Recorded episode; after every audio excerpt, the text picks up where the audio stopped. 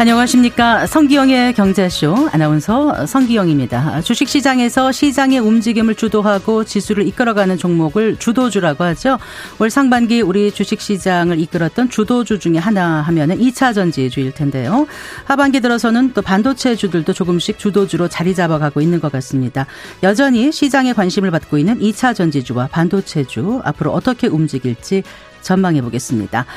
어, 전설끼리는 서로 통하는 게 있을까요? 어, 전설의 야구 선수 테드 윌리엄스의 열렬한 팬이었던 워런 버핏은 어, 테드 윌리엄스가 쓴 책 타격의 과학의 표지를 액자로 만들어서 걸어놨다고 합니다. 타격의 달인과 투자의 달인의 공통점을 찾아볼 수 있는 책 타격의 과학 오늘 함께 읽어보겠습니다. 이 시간 유튜브로도 함께합니다.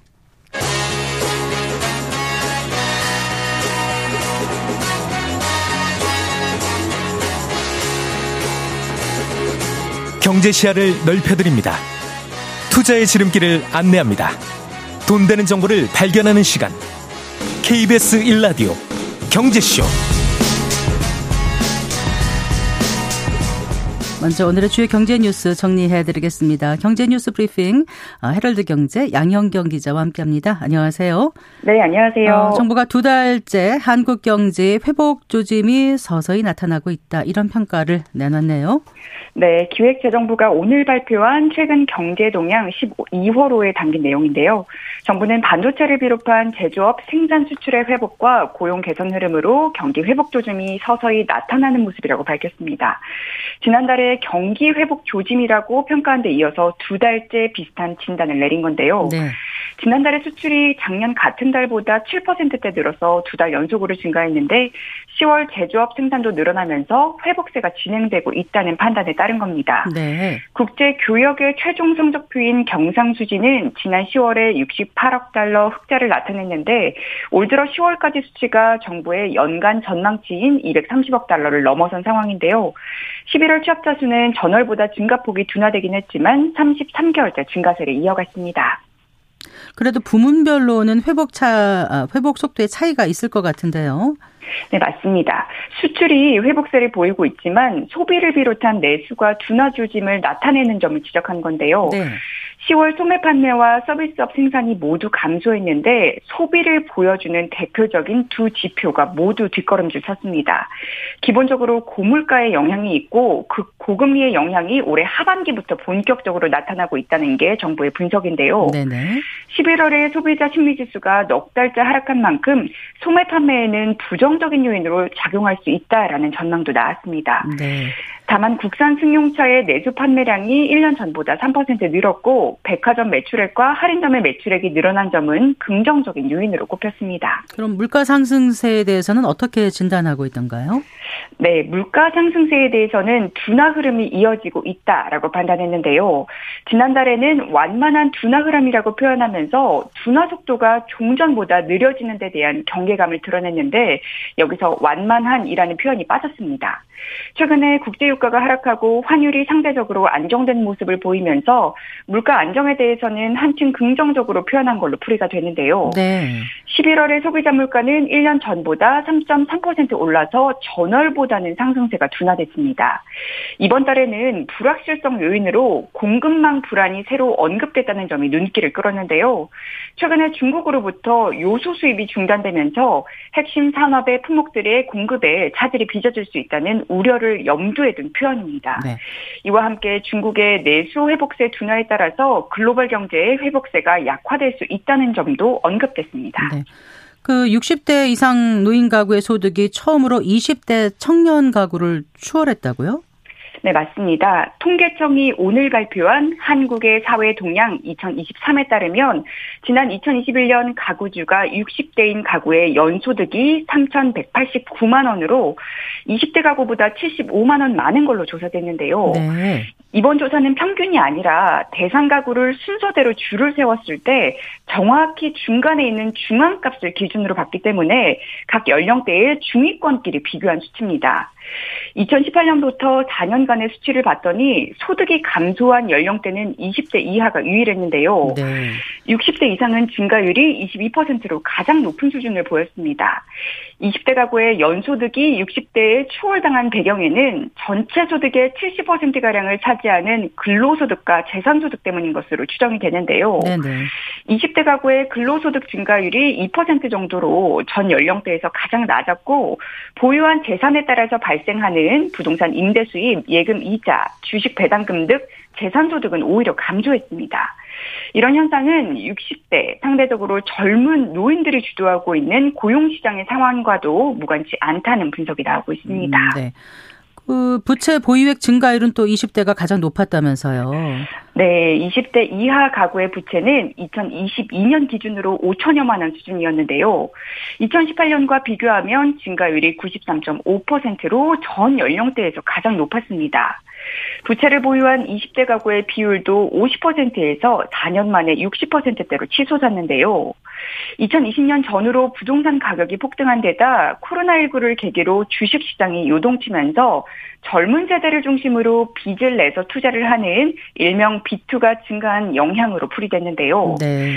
실제 20대 이하 가구의 자산은 2019년 9천만 원대에서 2022년 1억 3천만 원대로 늘어나는 걸로 조사가 됐습니다. 이번 동향에는 결혼에 대한 젊은이들의 생각도 담겼는데요. 20대 여성 10명 중 2.7명만이 20대 남성 10명 중 4.2명만이 결혼을 긍정적으로 생각하는 걸로 드러났습니다. 네. 결혼을 꺼리게 되는 이유로는 결혼 자금 부족이나 직업, 고용 상태 불안정 등 경제적인 이유가 많았습니다. 네. 예, 잘 들었습니다. 고맙습니다. 네, 감사합니다. 경제 뉴스 브리핑 어, 헤럴드 경제 양영경 기자였습니다.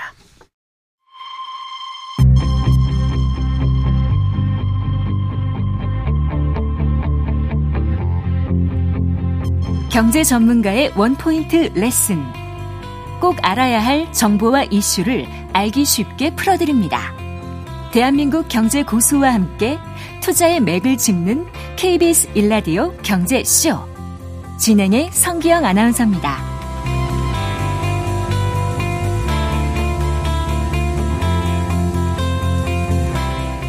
네, 시십 2분입니다. 아, 올한 해 주식시장에서 빅데이터가 뽑은 키워드 검색어에 상위권을 차지한 두 업종이 있습니다. 바로 반도체와 2차 아, 전지인데요. 아, 반도체와 2차 전지주 앞으로 어떻게 움직일까요? 김대준 KR 리서치 대표와 얘기 나눠보겠습니다. 어서 나오십시오. 네, 안녕하십니까. 반갑습니다.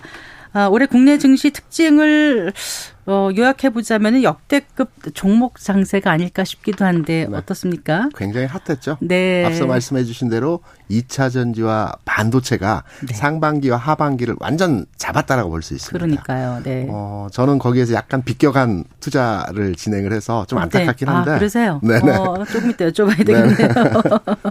그렇군요. 근데 이제 코스닥 시장에서 늘어난 그 B2, 그러니까 지난달에 네. 코스닥 시장에서 늘어난 B2의 절반이 어, 반도체주에 몰렸다. 최근에. 최근에. 네. 네. 그렇다고 하더라고요. 마치 이제 상반기에 우리가 2차 전지주의 모습을 떠올리게 하네요. 네. 아직은 네. 음, 신용장고 비율이라고 얘기를 하죠.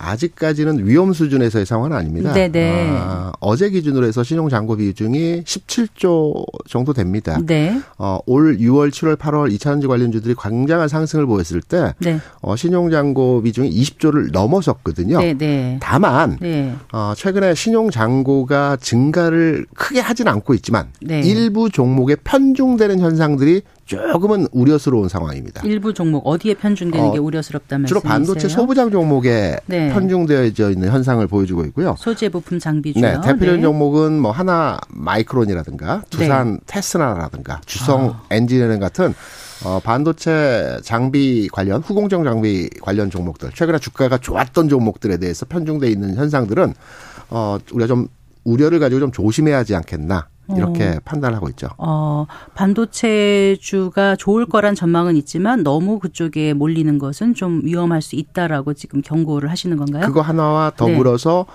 말씀드린 관련 종목들이 네. 최근 10월과 11월 장에서 네. 주가의 상승폭이 컸습니다. 네. 그렇기 때문에 앞으로의 주가 전망에 있어서 상승이 나타나지 않을 때는 주가 하락할 수도 있는데 네, 네. 하락 과정에서의 이 신용 잔고 비중이 네. 어, 물량 부담이 될 수 있다는 그렇죠. 측면에서 우리가 해당 종목들에 대해서는 음 주가가 상승하지 못할 다는 전망이 아니고 네네. 조심스럽게 판단을 해야 된다는 어, 지적이죠. 신용 이제 좀 이제 갚아야 되는 사람들은 또 팔고 팔고 하면 어느 이상 올라가기에 좀 어렵다 이런 말씀이신가요? 그렇죠. 물량 부담이라고 판단하시면 네. 될것 같습니다. 네.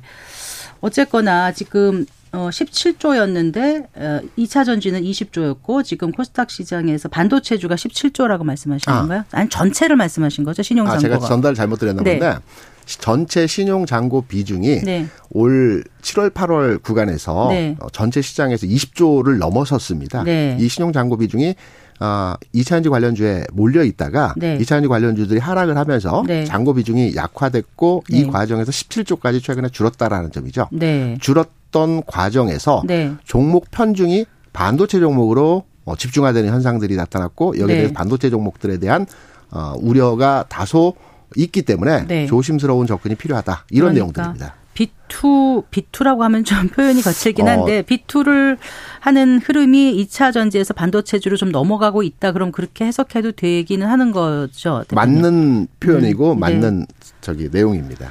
그래요. 자, 그래서 아까 네. 그러니까 이제 상반기에는 2차 전지, 하반기에는 네. 반도체 했는데 네.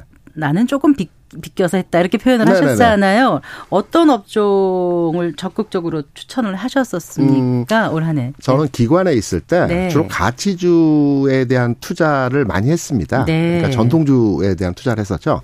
그리고 올해 어, 경제 전망을 판단할 때 올해 1.4% 경제 성장률이 나타나겠지만 하반기에는 좀 더 상승의 폭이 나, 어, 커진 상황의 흐름이 나타날 것이다. 네, 이게 네. 주로 이코노미스트들이 우리나라 경제 올해를 보는 전망치였거든요. 네, 네. 주식 시장에서 또한 어, 상저하고 네. 어, 상반기보다는 하반기에 지수가 좋을 것이다라는 게 전반의 의견이었습니다. 네, 그렇죠? 네, 기억납니다. 어, 그래서 네. 저도 포트폴리오를 짤때 네. 경기 민감주로의 그 비중을 두어서 짰습니다. 아. 경기가 좋아지면 거기에 따라서 주가 네. 상승할 수 있는 종목들. 네. 대표적인 업종의 종목이 자동차라든가 네. 철강이라든가 반도체 업종의 종목들이 경기 민감주에 속한다고 볼 수가 있겠죠.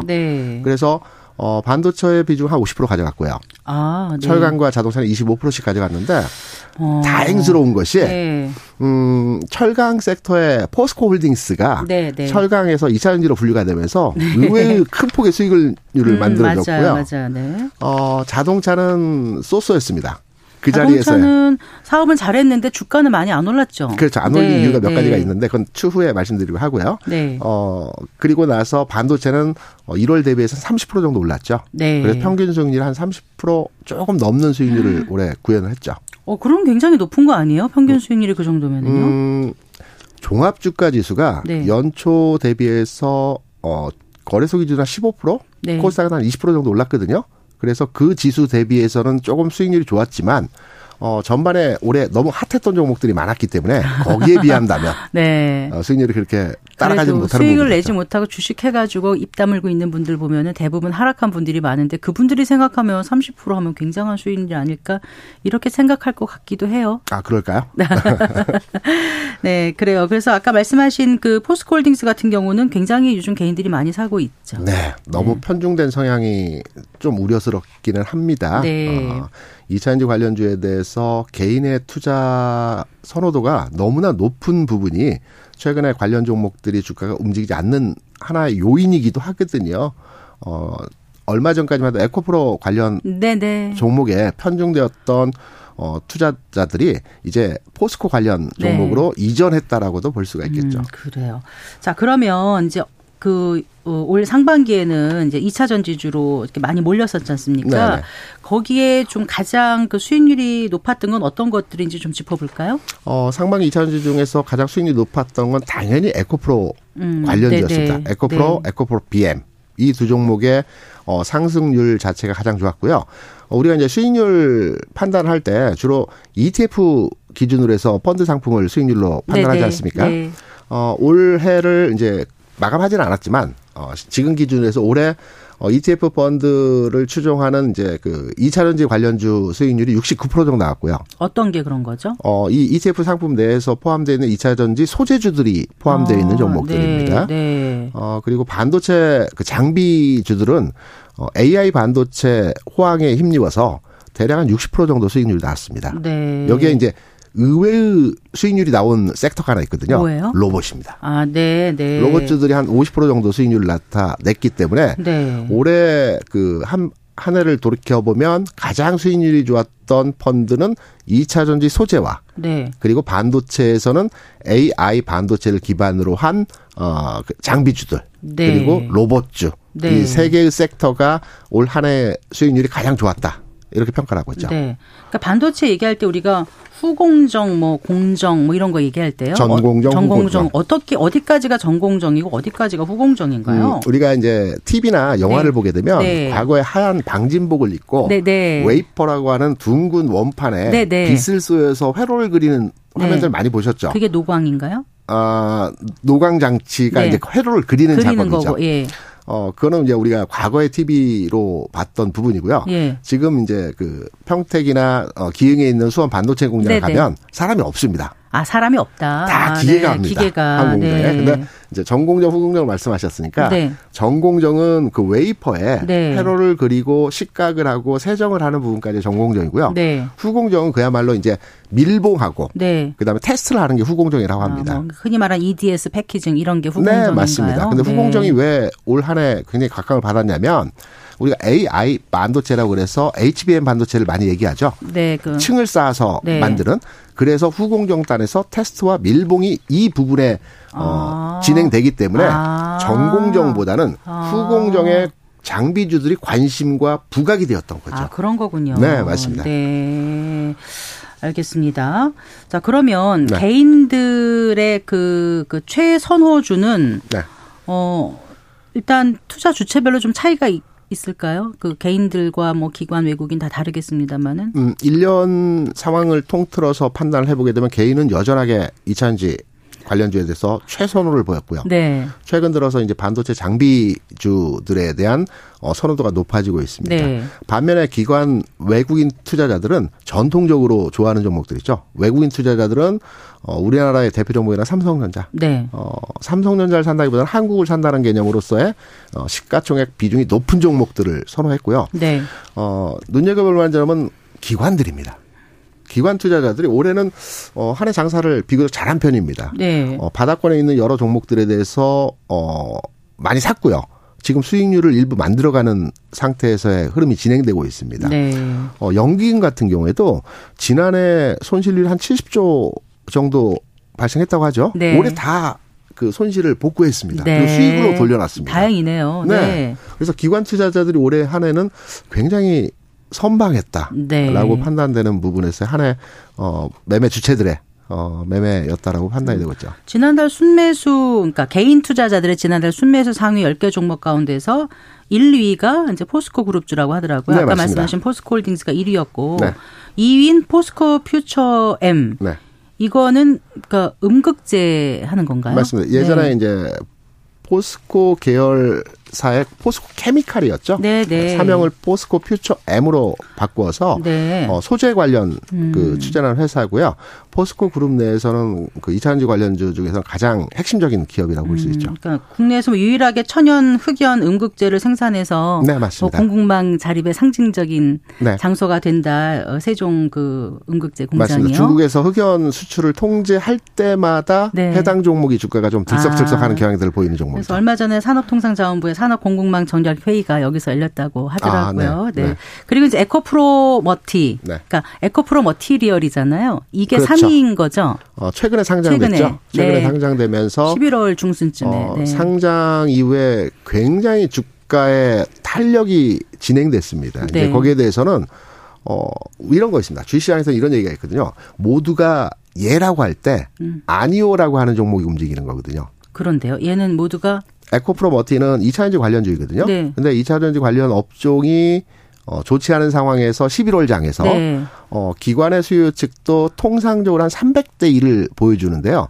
어, 해당 종목은 그 당시에 2차 전지 업종에 대한 선호도가 낮았기 때문에 네. 17대 1이었습니다. 아, 네, 네. 그리고 개인 투자자들도 IPO 시장에서 보통은 어, 좋은 종목들은 1000대 1이 나오거든요. 네. 그 이상도 나오고요. 네. 근데 이 종목 같은 경우는 70대 1이 나왔습니다. 아, 그랬군요. 굉장히 시장에서 그렇게 어, 좋게는 못 봤던 거군요. 좋게 못 본 게 아니라 아주 그, 어, 최악의 상황이었죠. 네. 그런데 시장에서는 막상? 상장되자마자 주가가 급등했죠. 네. 그래서 개인 투자자들이 에코프로 머티에 대해서도 올라가는 과정에서 네. 후에 따라 들어가는 매매로 접근을 했다라고 음. 볼수 있죠. 그러니까 이게 에코프로 그룹의 전구체 기업이라는 거죠. 네, 맞습니다. 그러니까 전구체라는 거는 그러면은 뭐라 뭐, 뭔 거죠? 그러니까 그 2차, 2차 전지에서 어 양극재, 음극재, 전극재 네. 어, 이렇게 네 단계로 나누어진 한 섹터입니다. 그러니까 양극재 원료가 되는 네, 거를 그렇죠. 만들어 주는 거죠. 전구, 네, 전구체 네. 기업이요. 네. 예. 그런데 이제 그 올 상반기와 지금까지의 네. 그 이제 상황을 좀 짚어 봤는데 어, 앞으로 주식시장은 그러면은 이제 어떻게 펼쳐질지 사실 올해는 이제 며칠 남지 않았고요. 네. 내년도 좀 궁금하고 그렇습니다. 일단 요즘 이제 그 관, 반도체 관심 많은 분들이 참 많잖아요. 그렇죠. 반도체 반도체 주식시장에서 이렇게 주식하는 분들 물어보면 반도체 샀다라 뭐 잘했다 좀 더 사 뭐 이런 얘기도 하는데 맞는 건지 일단 반도체 동맹을 공식화했다는 기사가 보도되지 않았습니까? 네. 그 이제 윤석열 대통령이 네덜란드 국빈 방문하고 돌아오긴 했습니다만은 네. 이게 어떤 의미가 있다고 보세요? 음, 뭐 각각의 해석점은 조금씩 다릅니다. 하지만 그 네덜란드의 ASML이라고 하는 ASML. 어, 아, ASML이라고 네, 네. 하는 그 전 세계 유일한 네. 노광 장비를 생산하는 기업이 있거든요. 그러니까 아까 그 노광이 뭐라 그러셨죠? 그 어. 웨이퍼 표면에 회로도를 만드는 게 노광이죠. 그렇죠. 네. 아주 극 미세사. 네. 그러니까 일라 어 나노 기술을 적용을 해서 네. 회로도를 그리는 거거든요. 네, 어, 이 회사를 이제 우리가 살펴보면 어 1년에 한 50대 정도밖에 못 만든다고 합니다. 전 세계 유일하게 있는 게 네네. 네. 한 대당 2천억 정도 하고요. 네. 어 그런데 어전 세계 반도체 기업들은 전부 이 회사의 제품을 가져다 쓰는 거거든요. 줄을 음. 섰습니다. 네. 그렇기 때문에 우리가 이제 그 대만의 반도체 기업과 일본의 반도체 기업과 경쟁하기 위해서는 네. 장비 수급이 원활해야 되지 않겠습니까? 그렇죠. 네. 어, 제때 제때 해당 장비를 우리가 가져올 수 있어야 되거든요. 네. 이런 맥락에서 본다라면 사전적으로 음. 네. 해당 기업과 어떤 그 유연한 관계를 가져가는 상태에서 진행을 했다라는 점. 네. 당장에 어, 실효성 있는 효과는 발현되지 않겠지만 네. 앞으로 우리 반도체 산업 육성과 발전을 위해서는 어, 관련한 기업들에 대한 계속된 관계도를 유지한다는 측면에서 굉장히 의미를 부여할 수 있는 내용에서의 방문이었다. 그래서 양 정상이 그 발표한 공동 성명에 한 네덜란드 반도체 동맹이란 용어가 들어가는데 이런 건 또 처음이라서 어. 이렇게 동맹까지 해놨으니까 수급할 때잘 네. 협조적으로 나오겠죠. 그렇죠. 기존에 치포 동맹이라고 해서 한국, 일본, 대만, 어, 우리까지 해서 네. 어, 중국 현재는 동맹이었는데 네덜란드도 네. 이번에 동맹으로 끼워 넣죠. 뭐. 음, 그렇군요. 네. 네. 알겠습니다. 그 그리고 그 미국의 필라델피아 반도체 주수 네. 이게 아주 상승세라면서요. 신고가입니다. 뭐. 그렇죠. 최고점 찍었다고 하더라고요. 네, 맞습니다. 그러면은 이제 이걸 보면 반도체 관련주가 좋다라고 딱 단언을 할 수 있는 건가요? 어떻습니까? 이게 왜 음. 시장 선행성을 대표하는 지수다 뭐 이렇게들 표현을 해서 근데 꼭 그런가요? 약간 다르게 해석을 하시는 게 맞을 것, 것 같습니다. 어, 어떤 면에서? 왜냐하면 네. 어, 필라델피아 반도체 지수를 구성하고 있는 구성 종목들을 보게 되면 네. 어, 미국의 기업들이거든요. 엔비디아, 엔비디아, 그다음에 네. 그 텍사스 인스트루먼트, 네. 그다음에 브로드컴이나 인텔 같은 종목들입니다. 아, 아, 네. 다 미국 기업들이거든요. 네. 그런데 미국의 반도체 기업들은 그 미국 정부의 반도체 지원법을 받고 있습니다. 네. 그러니까 미국 반도체 기업이 공장을 짓거나 투자를 할 때 미국 정부가 10 10%에서 15%를 지원을 해줍니다. 네네. 네. 여기 혜택을 받고 있는 기업들이거든요. 네. 그래서 관련 종목들의 주가 흐름이 상당히 좋습니다. 음. 반면에 국내 기업 같은 경우는 네. 어 관련한 지원을 받지 못하는 상태에서 최근 중국과의 수출 관계도에 있어서도 매끄럽지 못한 상황의 진행이죠. 물론 반도체 수출 관련해서 최근에 좋아지고 있습니다. 두달 네. 연속에서 플러스권 성장세를 보여주고 있죠. 네. 어, D램 가격도 최근 3개월 연속에 상승을 하고 있고 여기에 네. 낸드 가격도 12월 들어서 15%나 상승을 하고 네, 있습니다. 네. 이런 긍정적인 요소들이 있긴 하지만 아, 필라델피아 반도체 지수가 신고가로에 진행이 되고 있다라고 음. 해서 국내 삼성전자 하이닉스 종목들이 신고가로 지금 가야 된다는 단순 논리로에 등치시킨 해석은 아, 조금은 맞지가 않는 것 같네요. 말씀 들어보니까. 네. 우리 반도체 기업이 성장하고 주가 올라가기 위해서는 우리 반도체 기업이 생산하고 있는 반도체의 단가, 네. 올라가야 되고요. 생산가가 네. 그 판매가가 올라가야 되고요. 그리고 산업 환경 네. 중국과의 교류 관계가 다시 예전과의 상태로 조금 회귀하는 과정이 나타날 때 해당 어 종목들이 주가가 어뭐 신고가이든 추가 상승이든 어떤 그 상태에서의 여력을 나타낼 수 있겠죠. 아, 그렇군요. 하지만 네. 어 그렇다고 너무 부정적으로만 볼 필요는 없습니다. 최근의 흐름들이 어 부분적이긴 하지만 흐름이 개선이 되고 있습니다. 아까 좀 전에 말씀드렸지만 어, 술 관련해서 어, 지난달에 13% 성장 보여줬죠. 네. 그리고 그 전달에는 3% 보여줬습니다. 네. 반도체가 네. 우리가 조금만 되돌려보면 뉴스 진행하시니까 연초 올해 중반까지만 하더라도 20% 30% 마이너스 반도체 수출 경기를 보여줬거든요. 네네. 네. 최근 플러스로 진행이 됐고요. 네. 어, 디램 가격도 1.5불 아직까지 영마지지만 조금 올라오고 있습니다. 네. 랜드 가격도. 그래서 이런 부분들이 내년도 전망치에 대해서는 우리가 가능성을 두고 어, 판단할 수 있는 대목에서의 내용들을 볼 수가 있겠죠. 2차 전지주는 어떻게 판단하세요? 앞으로 음, 흐름을요? 2차 전지는 음, 이렇게 설명을 드리고 싶어요. 2차 전지는 우리가 다 알다시피 성장주이지 않습니까? 네. 성장 섹터입니다. 미래 어, 계속해서 성장할 섹터입니다.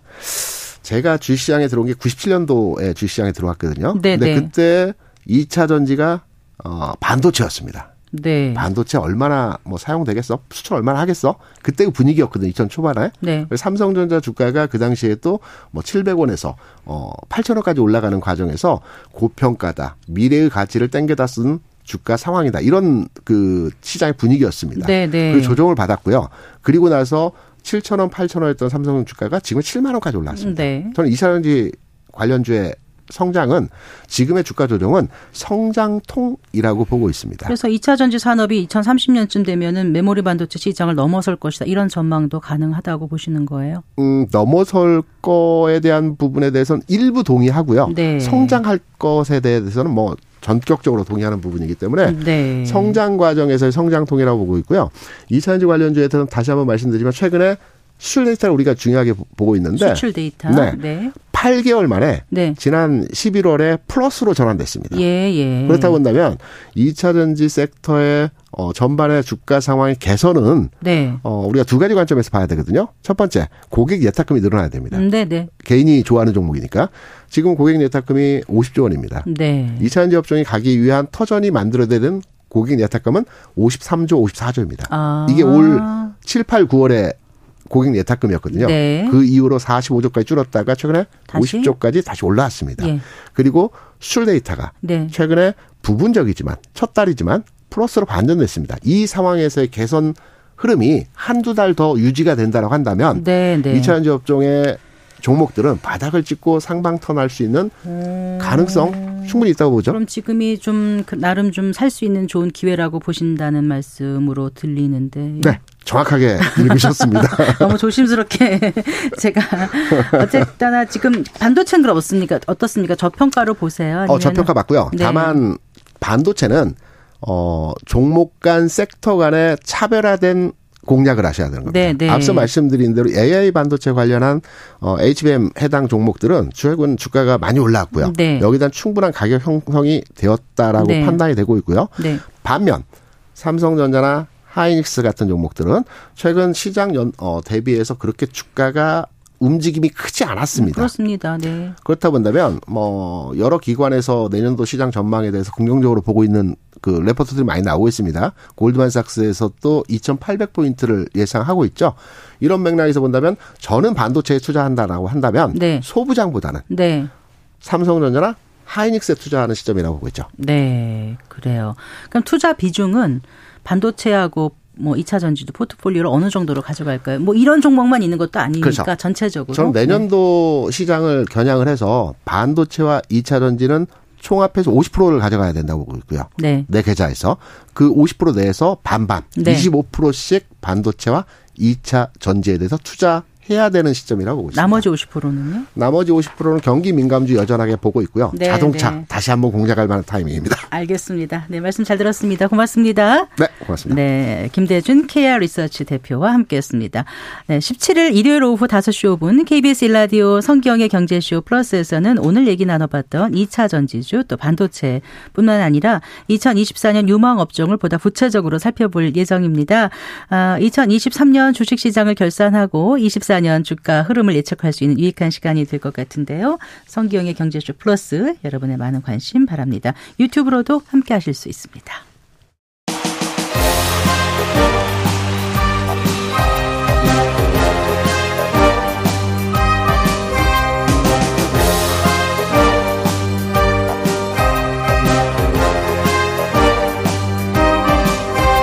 경제를 알아야 세상이 읽힙니다. 투자를 알아야 돈이 보입니다. KBS 1라디오 경제쇼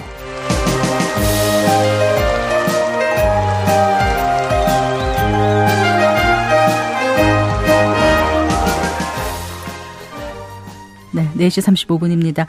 좋은 타자와 좋은 투자자의 공통점을 아십니까? 어, 좋은 타자는 좋은 공을 기다릴 줄 알고 좋은 투자자는 좋은 때를 기다릴 줄 안다는 점이라는데요. 네, 아무 공이나 치지 않고 아무 주식이나 사지 않는다는 겁니다. 그래서 전설의 투자자 워린 버핏이 이 책을 읽었을까요? 어, 테드 윌리엄스의 타격의 과학을 오늘 이상건 미래에셋 투자와 임금센터 센터장과 함께 읽어보겠습니다. 반갑습니다. 네, 반갑습니다. 안녕하세요. 예. 뭐 테드 윌리엄스 어, 야구 좋아하는 분들에게는 전설적인 인물로 네, 그렇죠. 통한다면서요. 네, 맞습니다. 네, 좀 소개를 해주세요. 일단 전설이 된게 그 야구 실력이고 두 번째가 지금 말씀하신 것처럼 워렌 버핏이 이 타격의 과학이란 책의 책 표지를 네. 크게 확대해가지고 액자를 만들어서 네. 자기 사무실에 걸어놨어요. 네. 그책 표지 보면 이렇게 공 일곱 그 스트라이크 존에 77개 공이 들어가는데 네. 그걸 이제 그 공에다 표시되어 있는 그림이 있거든요. 네, 네. 그걸 걸어놓고 해서 유명해졌는데 먼저 야구 측면에서 말씀드리면 그 보스턴 레드삭스의 전설적인 야구 선수였고요. 뭐 흔히 하는 말로 메이저리그의 마지막 사할 때 타자, 마지막 사할 타자라는 표였습니다.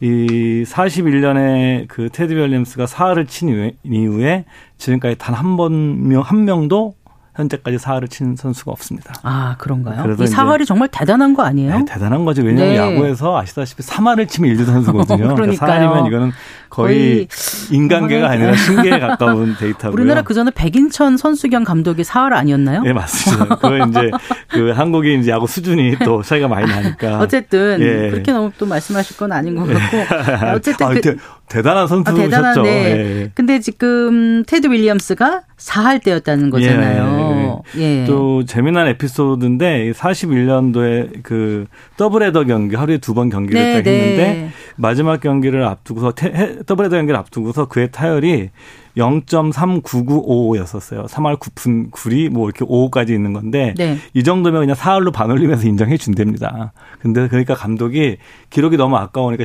죽으면 이제 기록이 깨지는 거니까 네네. 네. 그냥 나가지 마라. 아 오늘 경기 하나 테드, 더 나가지 말아라. 네, 네. 테드 선발 라인, 라인업에서 빼버렸어요 처음에. 네, 그러니까 네. 테드 윌리엄스가 나가서 크게 항의를 했죠. 뭐라고요? 이렇게 해서 만들어진 사할은 의미가 없다. 아.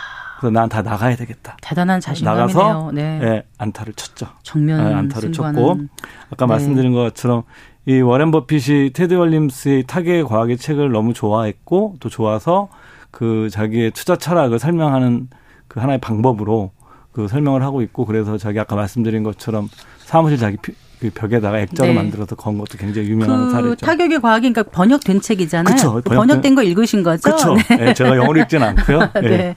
자, 테드 윌리엄스가 우리나라와도 인연이 깊다면서요. 예, 지난 7월 달에 국가보훈부에서 네. 7월 호국 영웅 이달의 인물로 테드 윌리엄스를 선정을 했었어요. 우리나라에서. 예. 네. 그러니까 테드 윌리엄스가 더 대단한 거는 이 사람이 천점영사예요. 두 번 전쟁을 참여하는데 네. 하나는 2차 세계 대전 때, 네. 하나는 우리 6.25 전쟁 때.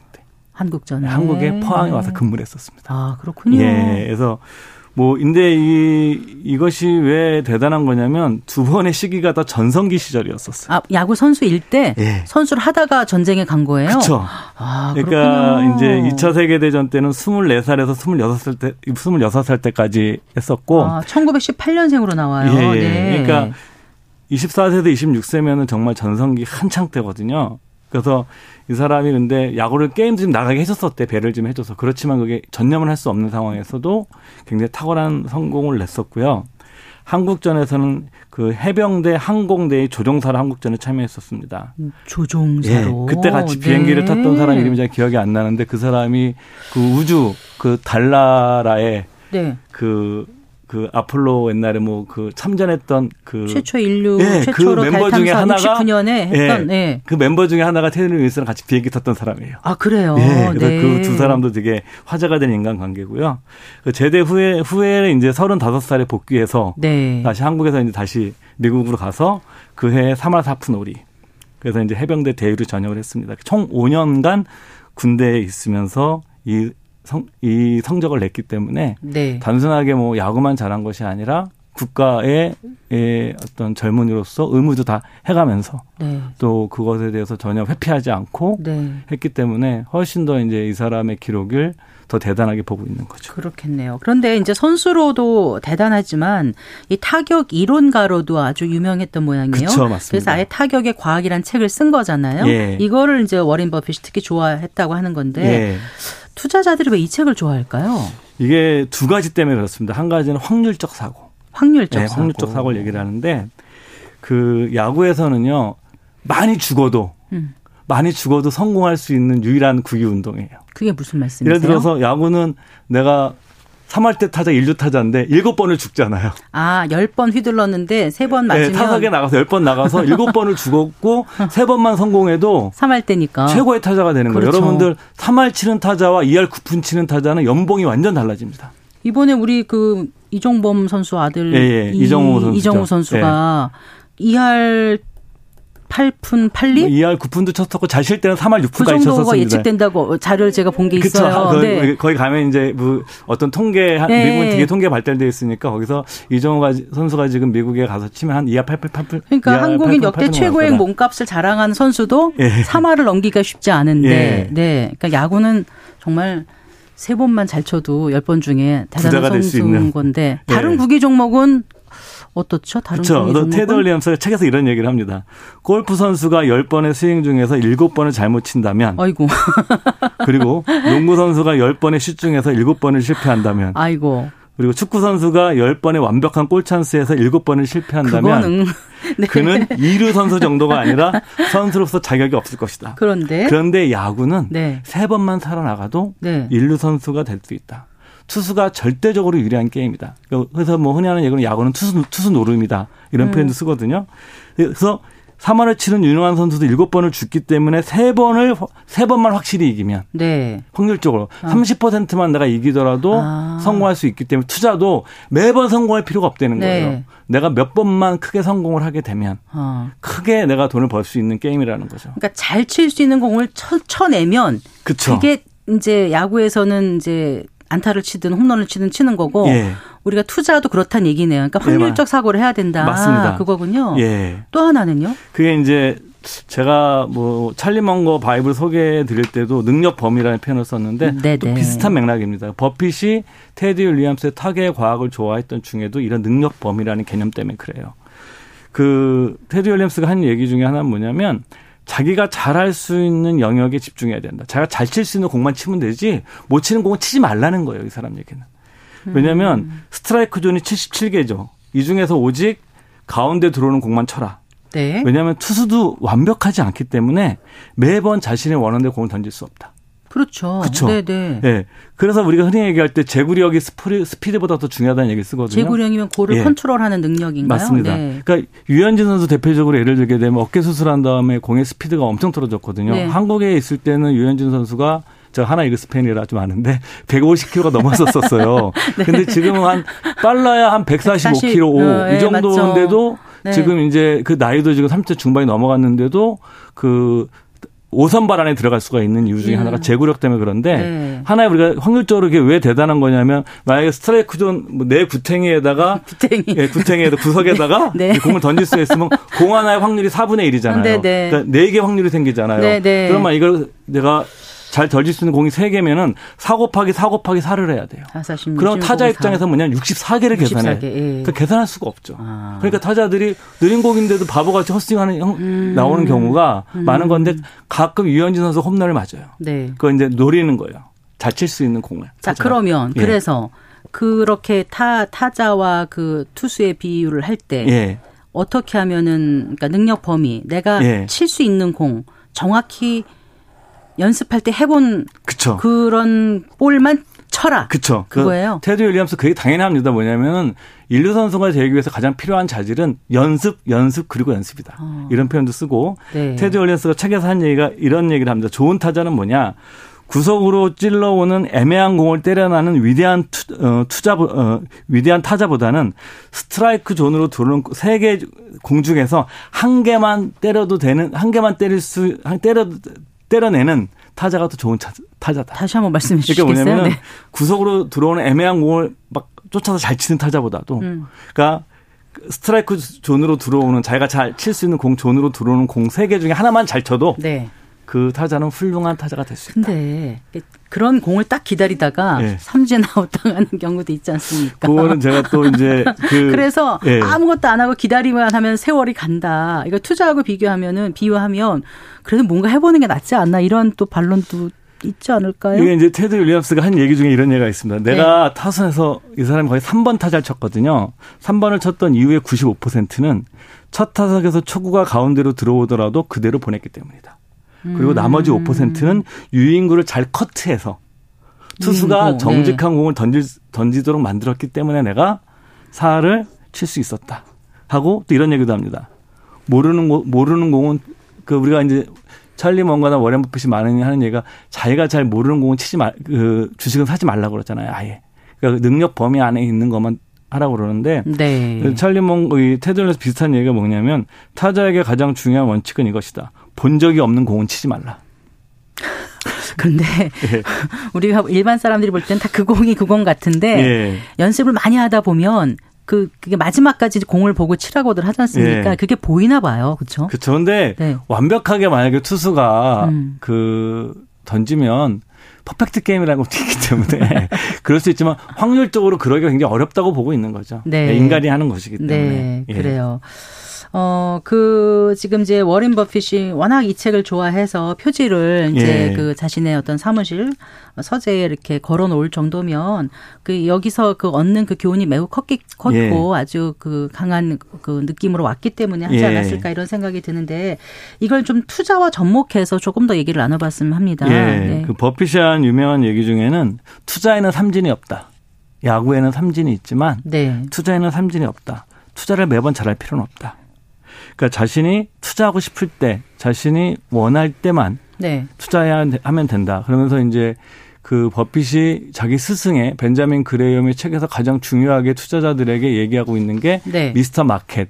그러니까 시장이죠. 주식 네. 시장을 아, 아. 그 벤자민 그레이엄이 미스터 마켓이라는 네네. 네. 하나 시장 그 미스터 주식 아저씨 네네. 네. 그 주식 씨죠. 우리나라 말로 직접 번역하게 되면 그 미스터 마켓의 그 성격을 의인화해서 표현한 게 바로 미스터 그 마켓이라는 표현인데 네. 그 미스터 마켓은 조울증 환자예요. 나하고 무슨 동업, 말씀이세요? 나하고 동업하고 있는 사람인데 음. 이 사람이 뭐냐면 나하고 동업을 하는데 자기 지분이 있을 거 아니에요. 네. 나도 지분이 있고 자기가 기분이 굉장히 좋아요. 그럼 자기의 지분을 비싸게 팝니다 저한테. 이거 지금 100만 원 정도 가치가 있는 건데 나한테 200만 원에 내가 너한테 줄게 팔게. 네. 네. 그러면은 안 사면 된다는 거예요. 음, 비싼 건 안 산다. 네. 네. 근데 미스터 마켓은 조증도 있지만 우울증도 있거든요. 네. 그 우울감이 왔을 때는 싸게 나한테 자기 지분을 팔겠다고 제안을 한다라는 거죠. 어처구니 없죠. 어떻게 네, 보면. 그렇죠. 네. 그러니까 투자라는 건 뭐냐면 그 벤자민 그레이엄의 그 아이디어를 버핏이 얘기하면서 뭐냐면 미스터 마켓이 우울증이 왔을 때만 네. 사면 된다는 거예요. 그러니까 이 미스터 마켓이라는 게 네. 그러니까 이제 그 가치 투자의 아버지로 알려진 벤자민 그레이엄이 맞습니다. 현명한 예. 투자자란 책에서 만들어낸 그런 비유인 예, 거잖아요. 예, 그러니까 어, 그냥 전문 투자자긴 하지만 이제 그 인간의 행동에 대해서 굉장히 깊이 관찰해서 어떤 맞습니다. 통찰을 얻은 분이라서 예. 투자자들이 뭐랄까요? 그 비이성적인 행동을 할 수 있다. 맞습니다. 그러니까 그거를 상대 투자자들 또는 뭐 상품 이런 거가 비이성적으로 움직이는 거를 나는 역으로 잘 활용해서 그쵸. 하라 뭐 이런 뜻인가요? 정확히 말씀하신 건데 네. 그러니까 벤자민 그레엄은 시장은 내가 이용의 대상이지 네. 내가 참여의 대상이 아니라는 거예요. 음, 내가 네. 동업의 대상이 아니고 네. 시장은 내가 그 이용의 대상이고 시장은 그 자기 기분에 따라서 즉 주가가 오르고 내리는 이 상황에 따라서 네. 나한테 매도하는 금액이 달라지기 때문에 네. 내가 평소에 알고 있는 종목이 터무니없는 가격에 거래될 때 네. 그때만 사면 된다. 그러니까 네. 테드 윌리엄스 얘기처럼 자기가 원하는 구간에 들어왔을 때 네. 공을 그 공을 아, 치듯이 아. 그렇게 원하는 가격대에 네. 그 미스터 마켓이 터무니없는 가격으로 나한테 자기 지분을 팔려고 할 때만 치면 된다. 네. 근데 게다가 투자는 다행히 삼진 아웃이었다. 네. 그러니까 시장이 보이는 게 굉장히 감정 예. 기복 같이 어떤 그런 일이 생기잖아요. 예, 말도 안 되게 생기는 예. 경우가 있는데 물론 말도 되죠. 세계적인 사건들 뭐 전쟁도 있고 주, 저기 뭐 선거도 있고 자연재해 예. 같은 것도 그런 미스터 마켓의 감정과 연관이 있는 거 아니겠습니까? 예, 네, 뭐 그런 거 외에 기업 소식이라든가 경제 지표 이런 거를 당장 보고 판단할 게 아니라 예. 깊이 자기가 알고 있으면 이게 기회다 아니다를 오히려 알 수 있을 것 같아요. 예, 맞습니다. 그래서 네. 그 다시 여기서 이제 같이 맞물리는 개념이 네. 능력 범위인 거예요. 자기가 능력 알고 있는 종목에 한정해야 되는 거죠. 네. 그러니까 그래요. 예를 들어서 그 버핏이 이제 애플 주식을 많이 샀잖아요. 네. 최근에는. 네. 근데 예전에 우리가 99년도, 2000년도에 그 IT 버블 불 때, 네. 인터넷 네. 버블 불 때, 그때는 버핏이 그 기술 주식을 사지 않았었어요. 네. 왜안 샀었냐면 나는 기술을 잘 모른다라는 음. 거예요. 그러니까 내가 잘 알고 있지 못하기 때문에 샀다. 또 재미난 에피소드가 뭐냐면 그 이 워렌 버핏이 빌 게이츠랑 친구잖아요. 네네. 그 나이를 초월한 친구인데 그때 그 그 버핏한테 물어봅니다. 그러니까 네. 그 버핏이 그 빌 게이츠한테 물어보니까 당신이 보기에 어떤 종목이 좋아 보이냐. 네 그러니까 네. 이제 빌 게이츠가 워렌 버핏한테 얘기했던 종목이 두 종목이었었습니다. 네. 하나는 인텔이 내가 보기엔 좋고 하나 우리 마이크로소프트사 우리 회사가 좋다. 네. 그래서 버핏이 개인 돈으로 네. 마이크로소프트 주식 좀 삽니다. 네, 네. 얼마 후에 팔아버려요. 예. 난 잘 모른다 이거예요. 알겠습니다. 예. 좀 마무리를 해야 될 것 같아요. 네, 예. 오늘 그 투자의 과학 어, 해주셨는데요. 마무리 좀 해주세요. 간단하게. 네. 그러니까 저는 뭐냐면은 드리고 싶은 말씀이 투자는 만약에 매번 이길 필요가 없어요. 그러니까 우리가 어떤 게임을 할 때 매번 이겨야 되는 게임이 있고 어떤 게임은 내가 몇 번 지더라도 중요한 순간에 한 번 크게 이기면 이기는 게임이 주식이거든요. 네, 투자의 네. 세계이기 때문에 그래서 투자는 뭐냐면 확률도 중요하지만 베팅 금액도 중요합니다. 네, 네. 내가 만약에 아홉 번 실패했는데 조금 잃고 한 번 크게 벌면 다 벌게 되는 거거든요. 네. 그렇기 때문에 자기의 잘할 수 있는 영역을 설정을 네. 하고 그 속에서 떨어질 때까지 기다리는 이런 인내심 같은 게 이제 중요하다고 할 수 있죠. 네. 어렵지만. 나의 능력 범위를 알고 잘 네. 아는 공을 치듯이 확신이 있을 때 투자하라. 예, 네, 맞습니다. 알겠습니다. 잘 들었습니다. 고맙습니다. 예, 감사합니다. 미래에셋 투자와 연금센터의 이상건 센터장과 함께했습니다. 어, 그 지금 이제 비가 내리는 곳이 많죠. 현재 강원, 충북, 경상, 제주 지역에서 비가 내리고 있고요. 일부 지역은 대설, 또 강풍특보, 대부분 해상은 풍랑특보가 발효 중입니다. 강원은 산지를 중심으로 눈 또는 비가 예상되고 있고요. 눈 또는 비가 내린 지역의 교량이나 고갯길 등의 도로 결빙이 예상되므로 차량 운행 시 감소 운행하시고 또 안전거리를 확보하는 등 교통안전과 보행자 안전에 특별히 주의해 주시기 바랍니다. 그리고 강풍에 대비해서 바람에 날리기 쉬운 입간판 등은 단단히 고 고정하시고 물건이 떨어지지 않도록 유의해 주시고요. 네, 전해상의 물결이 매우 높게 일고 있으니까 항해나 조업하는 선박 각별히 주의해 주시기 바랍니다. 날씨가 고르지 못하니까요. 다들 조심해 주셨으면 좋겠습니다. 네, 성기영의 경제쇼 오늘 순서 여기서 인사드리겠습니다. 아나운서 성기영이었습니다. 고맙습니다.